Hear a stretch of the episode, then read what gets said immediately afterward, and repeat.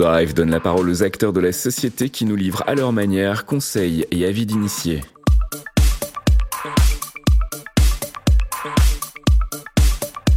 Ou Talk, c'est la discussion French Cloud. Bonjour et bienvenue dans cet épisode numéro 4 de notre programme podcast Talk. Aujourd'hui, notre invité est Mathieu Plane, directeur adjoint au département analyse et prévision de l'Observatoire français des conjonctures économiques. Euh, bonjour Mathieu et bienvenue. Bonjour, merci de m'accueillir. Bienvenue sur notre chaîne Talk, une série de podcasts réalistes et dynamiques destinés à partager nos expériences avec d'autres entreprises, d'autres acteurs et à insuffler une énergie aussi positive que possible en ces temps troublés. Nous continuons à traverser cette crise sanitaire, euh, Mathieu, sans précédent.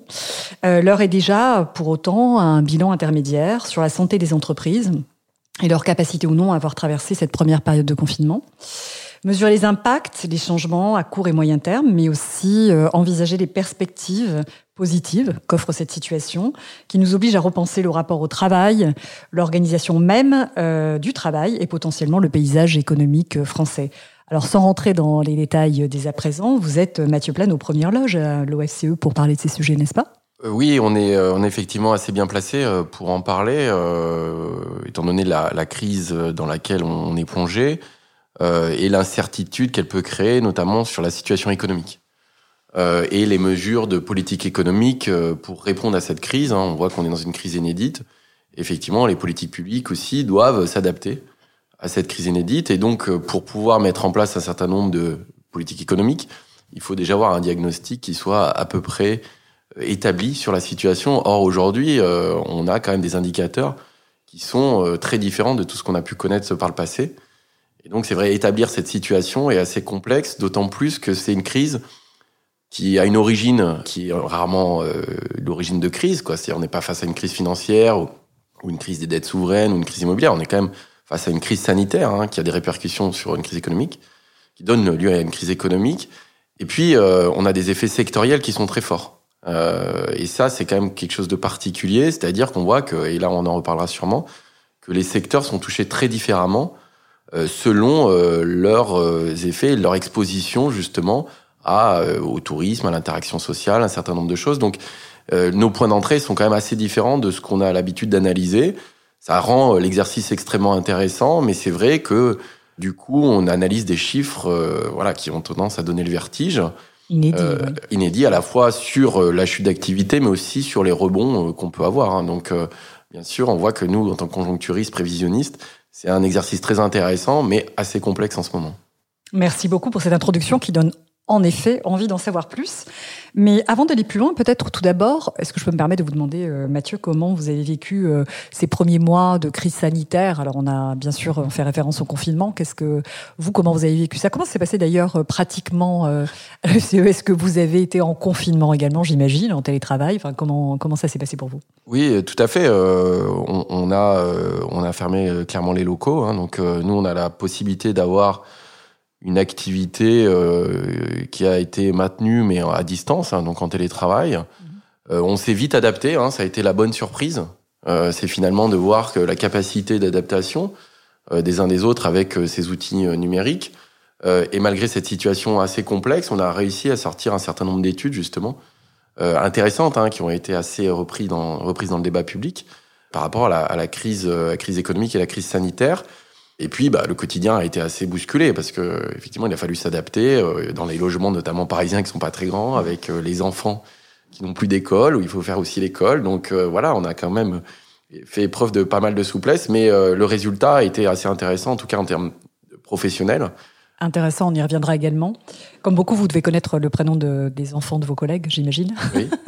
C'est ce qu'on a tous effectivement euh, constaté. Je crois qu'il y avait une porosité du coup euh, inédite là aussi. à travers les caméras. Hein, c'est ça, c'est ça, c'est ça. Tout à fait. Du coup, vous, à titre personnel, c'est une période qui s'est plutôt bien passée. C'est vrai que certaines personnes n'ont pas vraiment apprécié cette, cette période-là. Vous, c'était plutôt, plutôt agréable? alors agréable. Après, il y a un côté assez stressant quand même à la situation, hein, parce qu'on était quand même face aussi à une crise sanitaire totalement inédite. Donc, on, voyait, on voyait pas tellement l'aboutissement de tout ça. mais en termes d'un point de vue professionnel, oui, ça, pour nous, ça a été extrêmement intéressant, assez stressant aussi parce que effectivement, on a, on a, on a, voulu sortir un certain nombre d'études, d'analyses euh, qui pouvaient avoir un impact sur la décision publique assez rapidement. Donc ça a été aussi beaucoup de travail. Euh, mais globalement, je dirais que oui, professionnellement, ça s'est plutôt bien passé. Après, ça a été plutôt la gestion de tout ça dans un univers nouveau, c'est-à-dire euh, dans des appartements qui sont pas très grands. Euh, vous n'avez pas forcément un bureau qui est adapté pour ça. Vous avez des enfants qui vont plus à l'école, il faut s'en occuper. Donc ça veut dire c'était une organisation de vie qui était nouvelle. Alors on savait que c'était pour un temps donné, c'était une expérience intéressante. Vous parliez de mener des études justement pour aider à la décision publique. Alors comment on, pratiquement on mène des études par temps de confinement? C'est donc exclusivement du téléphone, c'est euh, du digital? Comment ça se passe? Nous, on travaille euh, beaucoup euh, sur les données en fait, hein, des, des, données. Donc après, on a bien sûr, on travaille sur ordinateur, et puis après, on a utilisé les, les, outils qui permettaient de faire des visioconférences, des réunions à distance que tout le monde utilise, enfin beaucoup utilisent en tout cas, euh, et qui nous, nous ont permis justement de garder le contact, sachant qu'après, euh, voilà, notre travail est quand même essentiellement basé euh, sur travail d'analyse de données, d'outils statistiques économétriques, de logiciels qui permettent aussi de, de, de, faire de la modélisation. et donc, on a eu cette possibilité de, de, faire ça. Après, ce qui était dans notre métier, il est important aussi d'échanger. Parce qu'on travaille un travail d'équipe, hein, on se répartit bien sûr les tâches, comme dans beaucoup euh, d'entreprise, mais il y a quand même pas mal d'interactions sur justement des choix qui peuvent être faits. On a besoin quand même de réunions assez euh, régulières. Et le point intéressant, c'est qu'on a réussi à maintenir quand même toutes ces réunions, mais à distance, alors qu'on le faisait quasiment jamais hein, euh, avant. Et finalement, ça s'est plutôt bien passé, même s'il y a eu un moment d'adaptation. Hein. Je pense que ça n'a pas été immédiat pour tout le monde. Et ce qui est intéressant aujourd'hui, c'est que même si la situation a changé, on garde quand même ces outils-là. Et donc, on a à la fois du présentiel et du télétravail, mais à chaque fois, les réunions, on a le choix d'être soit en présentiel, soit à distance. Et donc, euh, effectivement, on utilise maintenant les outils numériques beaucoup plus qu'avant. Et on voit que c'est des outils qui sont relativement performants. Et maintenant qu'on sait les utiliser, c'est quand même extrêmement intéressant. Donc je note que ce qui a pu vous manquer peut-être, c'est le lien, hein, comme mm. beaucoup, l'échange, le fait de pouvoir euh, être spontané aussi dans la discussion, j'imagine. En revanche, euh, je note aussi que du coup, il y a eu un véritable, enfin la possibilité de travailler maintenant de façon hybride. Euh, c'est le cas, je crois, pour beaucoup d'entreprises, on va y revenir. Donc peut-être une accélération d'un changement de modèle par rapport à, la façon de travailler? Oui, alors oui, tout à fait. Euh, c'est-à-dire que, bien sûr, le, il y a eu des, conséquences directes hein, de, cette, de ce confinement sur la façon dont on travaille maintenant. Et puis, on voit bien qu'on n'est pas sorti euh, de l'épidémie, de la crise Covid. Donc, on n'est pas revenu totalement en arrière. Donc maintenant, c'est de savoir comment on se projette aussi dans l'avenir. Pour le moment, on est vraiment dans un entre-deux qui fonctionne, euh, qui fonctionne plutôt bien, dans lequel en fait l'interaction sociale reste parce qu'il y a quand même un présentiel au bureau euh, et puis euh, une partie qui est faite à distance en, en, télétravail. Et donc on commence effectivement à chacun trouver ses marques. Je pense que c'est quelque chose qui va s'inscrire aussi dans la durée. C'est peut-être ça la réflexion intéressante. C'est après cette crise Covid, voir ce qui va rester et du mm. coup, euh, quel est l'intérêt pour les salariés et les entreprises d'avoir une gestion différente de l'organisation du travail? Et je pense qu'il y a un vrai, euh, il y a eu une vraie découverte de ce côté-là. Tout à fait. On va, on va y revenir, mais peut-être euh, passons sur un constat peut-être un peu plus rationnel et, chiffré, on va dire. Est-ce que vous avez une vision aujourd'hui de l'état de la situation économique française? Donc, on parlait de cette crise sanitaire. On parlait du dynamisme de certains secteurs. On a évoqué le fait que certaines entreprises se sont rapidement adaptées. Ça a été difficile pour d'autres. On en est où aujourd'hui? Alors, il y a, plusieurs points. Euh, il y a le diagnostic de ce qui s'est produit déjà, euh, qui est effectivement euh, une chute du PIB d'activité qui est, qui est historique. Hein, C'est-à-dire, on a perdu en un semestre près de 20% de notre activité.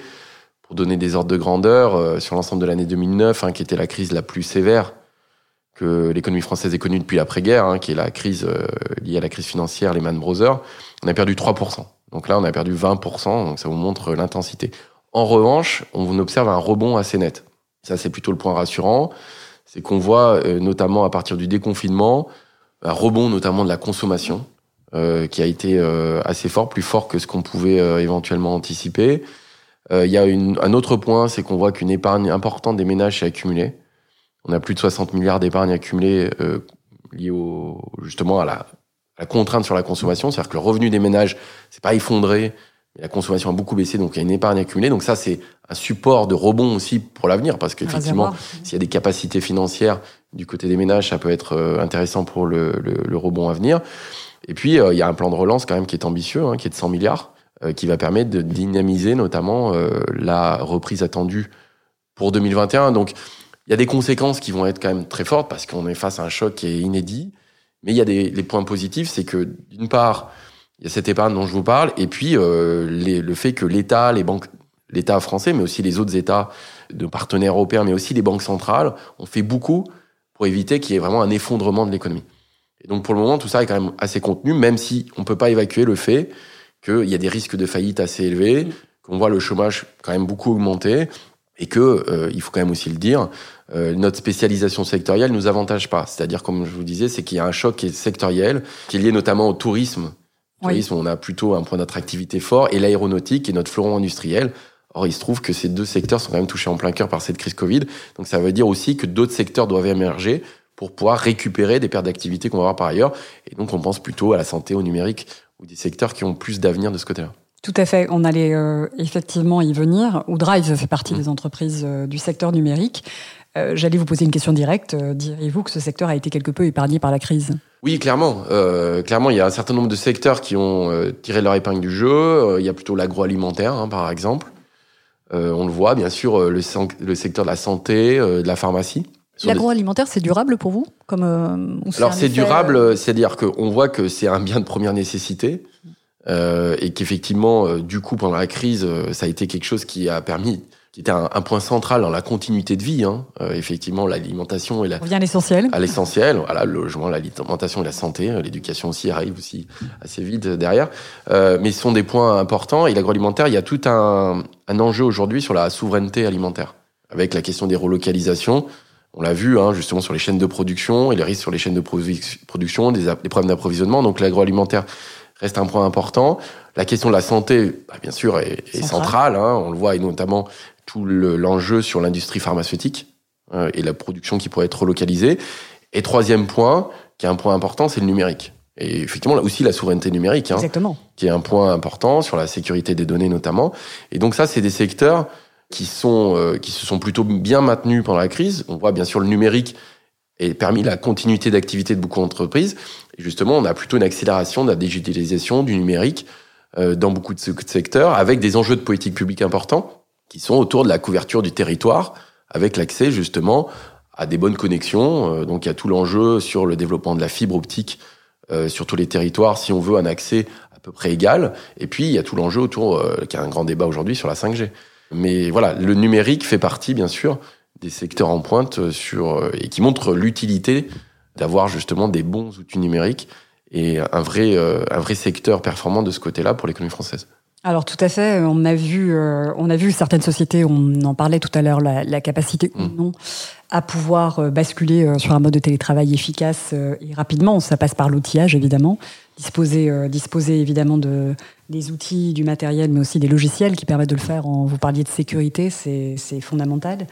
Là, on a vu que certaines sociétés euh, s'en étaient sorties mieux que d'autres, étaient sans doute plus équipées, plus à même, plus organisées, parce qu'il y a des questions d'organisation, il y a aussi euh, une forme de management, des rituels différents en termes de communication, etc. à mettre en place parliez tout à l'heure des réunions que vous mettiez vous-même euh, en place et c'est assez euh, nouveau dans ce mode de télétravail. Euh, donc on voit oui une accélération de, de l'adoption. Est-ce que d'après vous, cette, on l'évoquait tout à l'heure, cette adoption est, est, pérenne? Moi, il y a un point que je, je note, c'est que le télétravail n'était jusqu'à présent pas du tout vu comme un dispositif de continuité d'activité, mais plutôt comme une commodité, un aspect, on va dire, un petit peu culturel, mmh. une forme d'attractivité pour certaines mmh. entreprises. Aujourd'hui, c'est devenu un maillon essentiel de la chaîne, quand c'est possible, bien entendu, de la chaîne de continuité d'activité donc pour toute entreprise qui souhaite pouvoir continuer euh, à exercer son activité euh, à minima critique, elle doit être dotée de ce type d'outils. Donc pour vous, c'est un changement pérenne et un changement euh, profond dans les entreprises qui est en train de s'opérer? Je crois que oui. on fera le bilan un peu plus tard, mais oui, je crois que oui. D'abord, d'une part, parce que cette crise n'est pas un épiphénomène. il y a eu d'abord le confinement, hein, qui a quand même créé vraiment des, des façons de fonctionner totalement différentes. Et puis, on voit qu'elle s'inscrit quand même dans la durée. D'ailleurs, quand on voit ce que déclare le directeur de l'OMS, qui dit qu'il faut s'attendre à plusieurs vagues, euh, il faut savoir qu'il y a un comité vaccin qui a été mis en place par l'Élysée. Euh, la présidente de ce comité vaccin a bien dit, de toute façon, dans le meilleur des cas, si on a un vaccin à la mi-2021, ça serait déjà euh, quelque chose de, de, très positif. Et après, il faut vacciner toute la population. Donc, ce que je veux dire, c'est que de toute façon, on va avoir une crise économique, enfin en tout cas sanitaire, dans laquelle euh, effectivement l'épidémie va pas être réglée du, jour au lendemain. Oui, j'ai envie de dire que même si on trouve un vaccin, aucune entreprise ne pourra ignorer euh, qu'un risque pandémique puisse exister. Exactement, c'est-à-dire c'est plutôt aussi ça, le, la prévention qui va émerger tout ça, y compris euh, sur la gestion, on va voir sanitaire et ou la gestion organisationnelle et ou politique des pays sur cette prévention. Et donc c'est vrai que au sein des entreprises, il y a plusieurs points, c'est que on voit que là on est encore avec un rebond progressif de l'épidémie, alors qu'il n'y a pas forcément les mêmes conséquences en termes de mortalité, mais qui incite de toute façon à, la prudence. À la prudence. Je dirais la continuité d'activité, elle est essentielle au regard de la crise économique, et surtout, euh, les entreprises ont intégré le fait qu'on ça s'inscrivait plutôt dans la durée et qu'elles ne devaient pas être dépendantes de rebonds épidémiques, c'est-à-dire plutôt anticiper que de subir. Euh, et donc, c'est serait organisé en amont en disant, voilà, à l'horizon même d'un an ou deux ans, Imaginons qu'on doit travailler dans cet univers-là et que de toute façon, il va falloir s'adapter, il faut le faire maintenant et pas attendre qu'on nous dise, bah, en fait, euh, maintenant, il va falloir que vous adaptez. Donc, il faut prendre euh, le taureau par les cornes et, bien sûr euh, anticiper. Et donc, les conséquences durables, c'est que du coup, dans la gestion du quotidien, il va y avoir un phénomène d'accélérateur en réalité sur, on voit que cette transition, elle existait progressivement, était très progressive. En fait, là, on aura vraiment un phénomène d'accélérateur très fort et donc de repenser maintenant euh, cette organisation avec, à mon avis, un impact durable. Parce qu'une fois que vous êtes passé sur une nouvelle façon de travailler et qu'il y a une organisation managériale autour de ça, il y aura forcément des conséquences et un bilan à tirer de tout ça et voir quel est l'intérêt collectif justement de passer à ces nouveaux modes de fonctionnement et de, travail. L'essayer, c'est l'adopter, vous nous dites.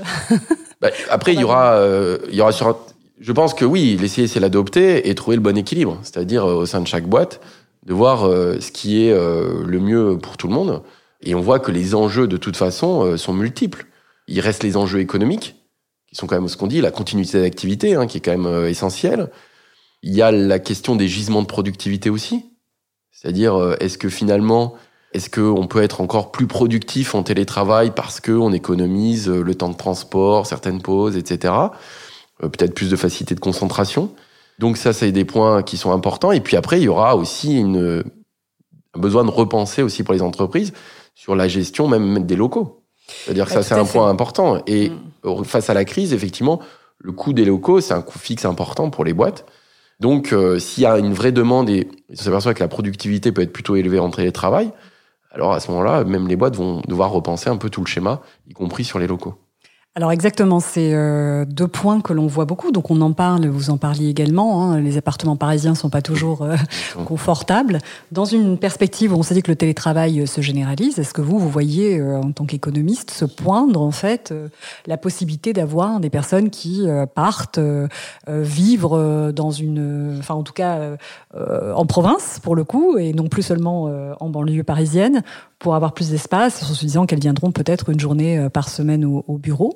On voit d'ailleurs fleurir un peu partout euh, des publicités sur certaines villes euh, qui proposent une attractivité qui se, se, disent être la ville numéro un du télétravail parce qu'elles ont les équipements. Vous en parliez aussi tout à l'heure. donc, est-ce qu'on voit ce phénomène? Est-ce qu'à votre avis, c'est juste voilà un, épiphénomène en ce moment, ou est-ce que vous imaginez que des, des salariés eux-mêmes d'entreprises auront cette envie d'aller bouger? Pour le moment, euh, c'est vrai que, euh, en tout cas, euh, ce, ce, ce phénomène-là, il, il, est présent dans un certain nombre de discussions. Ça, c'est évident.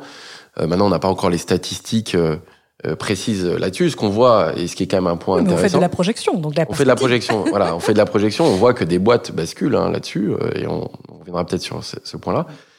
ce qui est quand même intéressant sur les statistiques, c'est que le télétravail régulier concernait 3% des salariés avec l'occasionnel, on montait à 7%.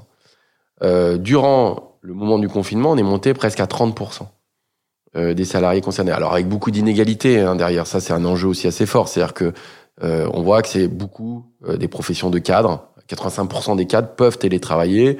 Certaines professions intermédiaires, mais par exemple un ouvrier, très peu d'ouvriers peuvent télétravailler, voire zéro. Mm. Euh, et effectivement, ce sera pas la même chose aussi quand vous travaillez dans la banque, la finance, l'assurance, l'informatique, le numérique euh, il y a beaucoup de télétravail. En revanche, quand vous êtes dans l'industrie ou le BTP, enfin certaines parties industrielles, ça va être beaucoup plus compliqué. On le voit chez PSA.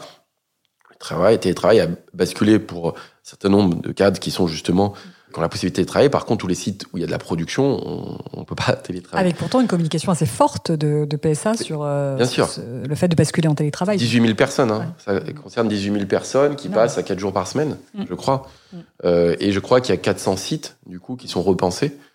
Euh, donc on voit que c'est pas c'est pas rien. Hein. Et donc oui, il y a, y, a, y a cet effet-là qui va être quand même important. Et puis il y a deux choses. C'est euh, l'organisation, c'est-à-dire est-ce que l'entreprise a intérêt à basculer là-dessus? Est-ce qu'il y a gisement de productivité, coût des locaux? Même peut-être arbitrage, j'allais dire presque modération salariale versus euh, possibilité de télétravail, parce que ça fait partie des conditions de travail.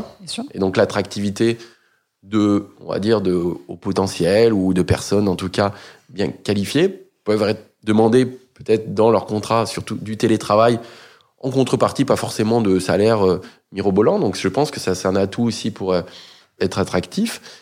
Et donc ce, cet ensemble va, va créer quand même une réflexion. Et puis oui, dernier point aussi qui est quand même très important, c'est le phénomène sociétal. C'est-à-dire que beaucoup euh, de salariés demandent aussi avoir des modes d'organisation de vie qui peuvent être différents entre vie privée et vie professionnelle et avoir justement un peu plus de souplesse et de liberté, y compris sur leur installation géographique. Et donc ça pose la question effectivement de savoir est-ce que on doit forcément habiter dans l'endroit où on va travailler ou au contraire on peut justement trouver une nouvelle, des nouveaux modes d'organisation, ce qui est aussi un enjeu intéressant pour les territoires. C'est-à-dire que c'est peut-être une des premières fois où les grandes agglomérations peuvent devenir un peu moins attractives et que des territoires qui, pour le coup, ont plutôt subi les crises à répétition, peuvent devenir à nouveau attractifs. Si bien sûr, après, il faut que les petits publics suivent, c'est-à-dire qu'il faut les infrastructures de transport qui permettent tout ça et les infrastructures numériques aussi. Donc, euh, il y a beaucoup d'enjeux, et y compris sur la redynamisation de, de, certains territoires. De certains territoires, tout à fait. Alors, vous parliez justement des, euh, des locaux des entreprises, de cette opportunité finalement peut-être de repenser. Il y a des espaces énormes, si on se projette à la défense, par exemple. On imagine le nombre de mètres carrés euh, qu'on pourrait rationaliser, mais qu'est-ce qu'on en fait en fait euh, Ils deviennent attractifs pour qui ces mètres carrés? Parce que si euh, toutes les entreprises de la région parisienne se posent cette question, essayent de rationaliser et potentiellement diminuent peut-être leurs mètres carrés, qu'est-ce que si attractifs pour qui? C'est d'habitat On les transforme comment? Alors là, là oui, c'est une vraie question. C'est-à-dire que là, on, on est peut-être face justement à, en tout cas sur la question de l'immobilier commercial, à une crise potentielle qui peut être importante.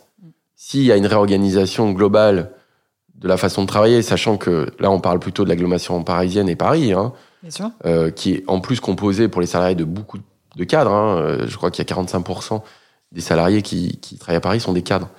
Donc c'est colossal. Donc ça veut dire que ces gens-là potentiellement pourraient, pourraient, pourraient bouger. Euh, effectivement, du coup, au regard du prix du foncier, la question va se poser de savoir quelles sont les, les entreprises qui sont prêtes à investir des sommes aussi importantes dans des locaux qui sont aussi chers, qui peuvent être sous-utilisés. Mm. Donc, bien sûr que ça va être euh, un enjeu aussi important sur euh, quelles sont les conséquences en termes euh, immobiliers de justement cette réflexion autour de ça, sachant que c'est des investissements lourds, hein, c'est des investissements fonciers importants, et que vous investissez des locaux, c'est beaucoup plus cher que d'investir dans des outils numériques. Évidemment. Et donc, forcément, là, c'est ce qui est intéressant aussi dans cette forme de révolution du télétravail, c'est que les outils à mettre en place sont peu chers. En réalité, c'est un investissement managérial, quelque part. Ça, c'est vrai. De réorganisation du travail plutôt qu'un investissement d'actifs physiques, parce que le matériel coûte pas très cher en réalité. Donc c'est assez simple de basculer, alors que c'est beaucoup plus compliqué d'acheter des locaux, des grands locaux, euh, qui coûtent cher. Il faut avoir euh, les ressources pour le faire, les financements, etc., le rentabiliser. Donc euh, voilà. Donc il peut y avoir des effets assez forts sur cet immobilier commercial. Et la question, c'est effectivement, est-ce qu'une partie de cet immobilier commercial peut basculer en immobilier euh, résidentiel. Sachant qu'effectivement, Paris euh, a une offre assez faible sur le résidentiel et une demande forte, ce qui fait que les prix sont élevés. Donc euh, on peut voir effectivement des basculements assez intéressants, mais ils sont plutôt intéressants parce qu'on voit que dans les zones tendues, on avait atteint des prix qui étaient quand même faramineux. Alors c'est vrai que pour ceux qui sont propriétaires, il y a des risques de perte importantes, mais par contre pour les gens qui veulent s'installer, ça sera aussi une facilité, c'est les prix rebaissent un peu plein de perspectives, effectivement. Et puis on parlait de, la possibilité pour les salariés de partir, d'envisager une vie en province euh, pour avoir une qualité de vie peut-être supérieure. On peut imaginer des choix aussi euh, radicaux pour les entreprises. On pense évidemment à des entreprises qui se créent, à des start-up, mmh. voilà. Euh, qui peuvent être attirés par des bassins euh, aussi euh, intéressants, qui peuvent aller en Creuse, je sais pas. en tout cas, s'éloigner aussi. Aujourd'hui, c'est une opportunité pour elles également d'aller. vous parliez de, de, redynamiser les territoires. C'est possible pour les entreprises aussi de prendre ces choix radicaux et de se dire, bah, je m'installe pas du tout en région parisienne. Tout à fait. Je, je dirais d'autant plus les effectivement les PME assez innovantes, mm. les startups qui euh, justement peuvent euh, passer très vite sur ces outils numériques ou déjà qu'ils les maîtrisent. Hein. Euh, effectivement, et dans cette crise-là, on voit bien quand même les pertes économiques sont importantes. On les a chiffrées pour les entreprises à, déjà depuis le début de la crise à plus de 50 milliards. Malgré les dispositifs d'activité partielle, le fonds de compensation qui a été mis en place pour les PME, donc ça veut dire qu'il reste des coûts fixes importants. Et donc, c'est certain nombre d'entreprises vont se retrouver à faire des choix assez vite à la fois la continuité d'activité, mais aussi sur des coûts financiers. C'est-à-dire, on choisit, et si on doit réduire quelque chose, qu'est-ce qu'on réduit? Est-ce qu'on réduit la masse salariale? Est-ce que, et là c'est le risque effectivement euh, de destruction d'emplois, de licenciement, ou est-ce qu'effectivement on essaye d'arbitrer sur des coûts fixes, sachant qu'on peut avoir des possibilités de, de, fonctionner autrement? Donc ça, c'est quand même un point important. Et puis, euh, pour les nouvelles entreprises qui vont s'installer, effectivement, là, pour le coup, il y aura un intérêt assez fort, sachant que les bassins d'emploi, s'élargissent. À partir du moment où vous avez accès à un télétravail ou la possibilité de travailler à distance, vous n'êtes pas obligé juste de recruter dans le bassin d'emploi qui est proche de votre lieu d'installation. Donc ça donne des perspectives aussi beaucoup plus larges, y compris pour des personnes qui étaient loin des grandes agglomérations, mais qui avaient euh, effectivement euh, des qualifications euh, qui auraient pu être intéressantes aux entreprises. Mais du coup, ça recrée une nouvelle mobilité. Une nouvelle, mobilité.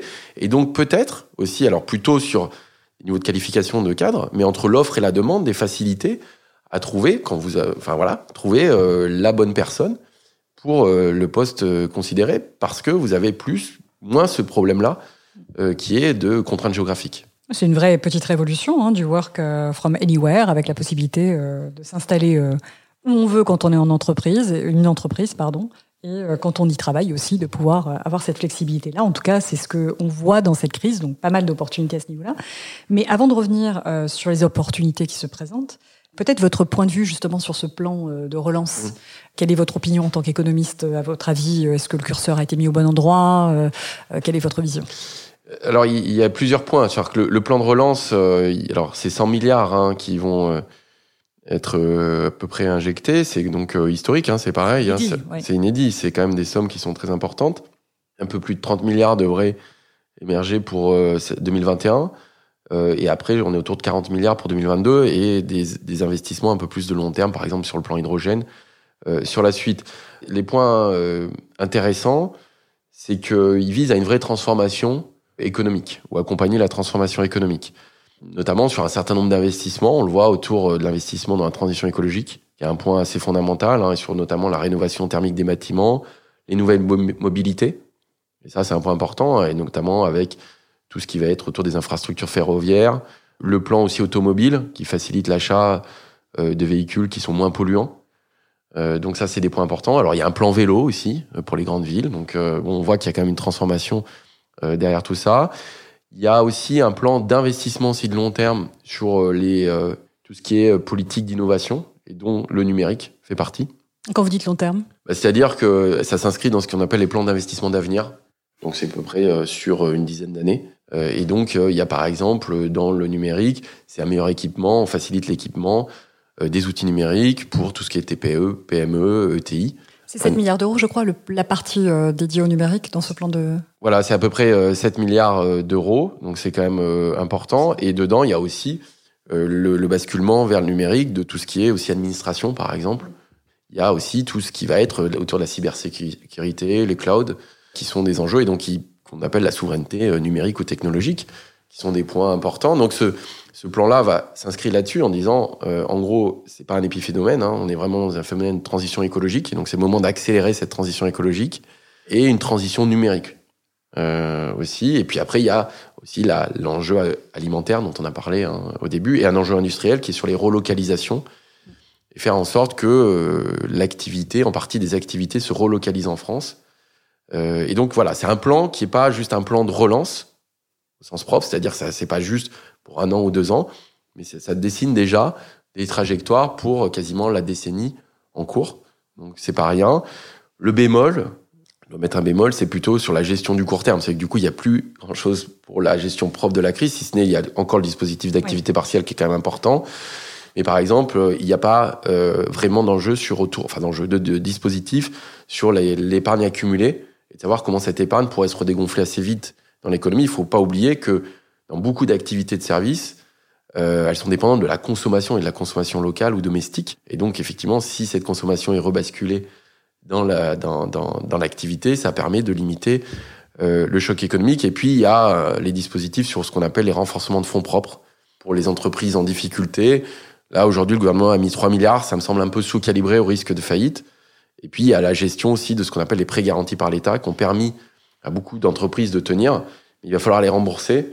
Or, aujourd'hui, euh, on sait que dans beaucoup d'entreprises, de, de, de, ça va être très compliqué, ces remboursements, et il n'y a pas de dispositif spécifique autour de ça. Peut-être que le gouvernement garde des cartouches, à mon avis, euh, derrière ça, mais pour le moment, on est plus sur un plan de moyen long terme qu'un plan euh, de court terme. Mais ça, pour le coup, sur tout ce qui, a, ce qui, voilà, ce qui est rassurant, c'est que tout, sur tout ce qui va être infrastructure, transition écologique, numérique, euh, c'est des points qui sont quand même essentiels et dans lesquels le, le, le, gouvernement a investi, en tout cas dans son plan.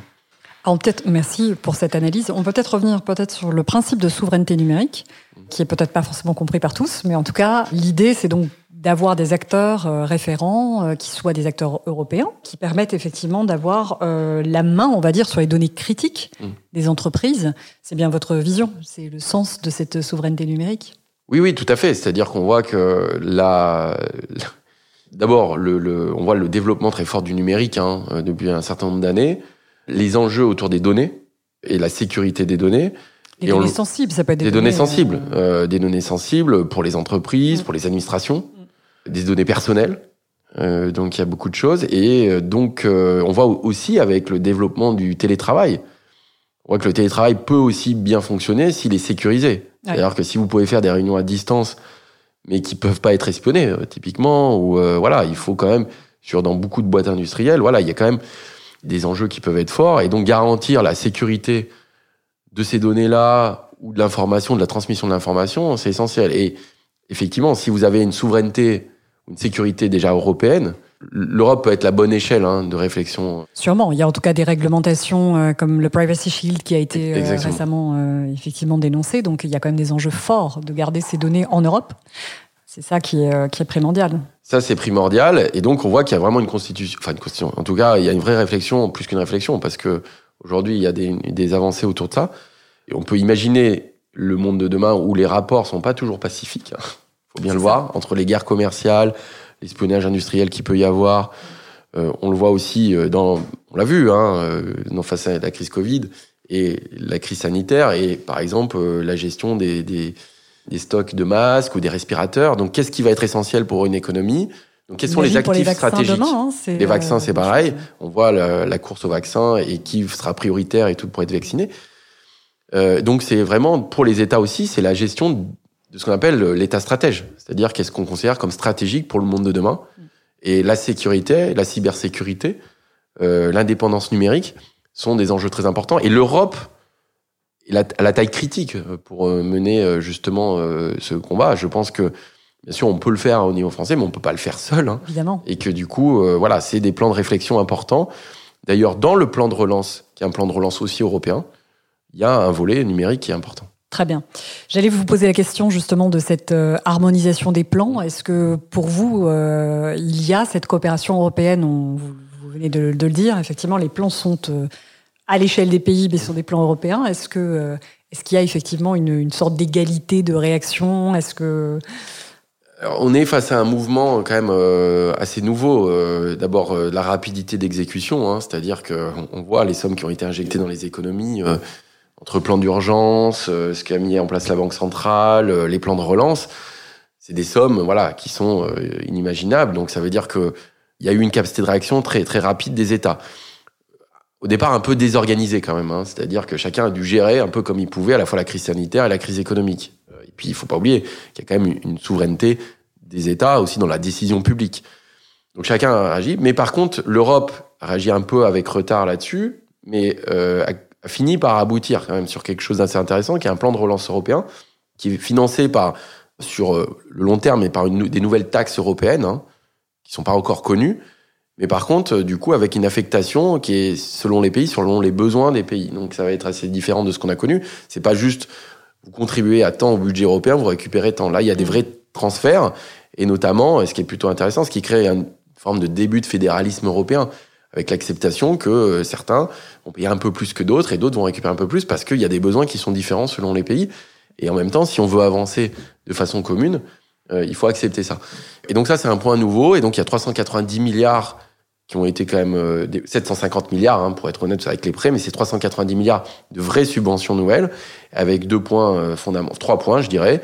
C'est effectivement euh, transition écologique, formation et notamment la question de l'emploi des jeunes, et puis aussi tout ce qui est infrastructure et transition euh, numérique, qui sont des points importants. Donc ça, c'est les axes forts euh, de l'Europe. Jusqu'à l'échelle européenne. Eh bien, parfait. Je pense qu'on a une vision un petit peu claire de ce qui se dessine. Euh, et si on revient en fait sur la situation en France, bon, bah, on voit effectivement un engagement fort de l'État, un plan de redressement qui est assez ambitieux euh, même s'il y a quelques réserves et quelques critiques. Une opportunité peut-être pour euh, les entreprises de repenser euh, leur localisation. Mmh.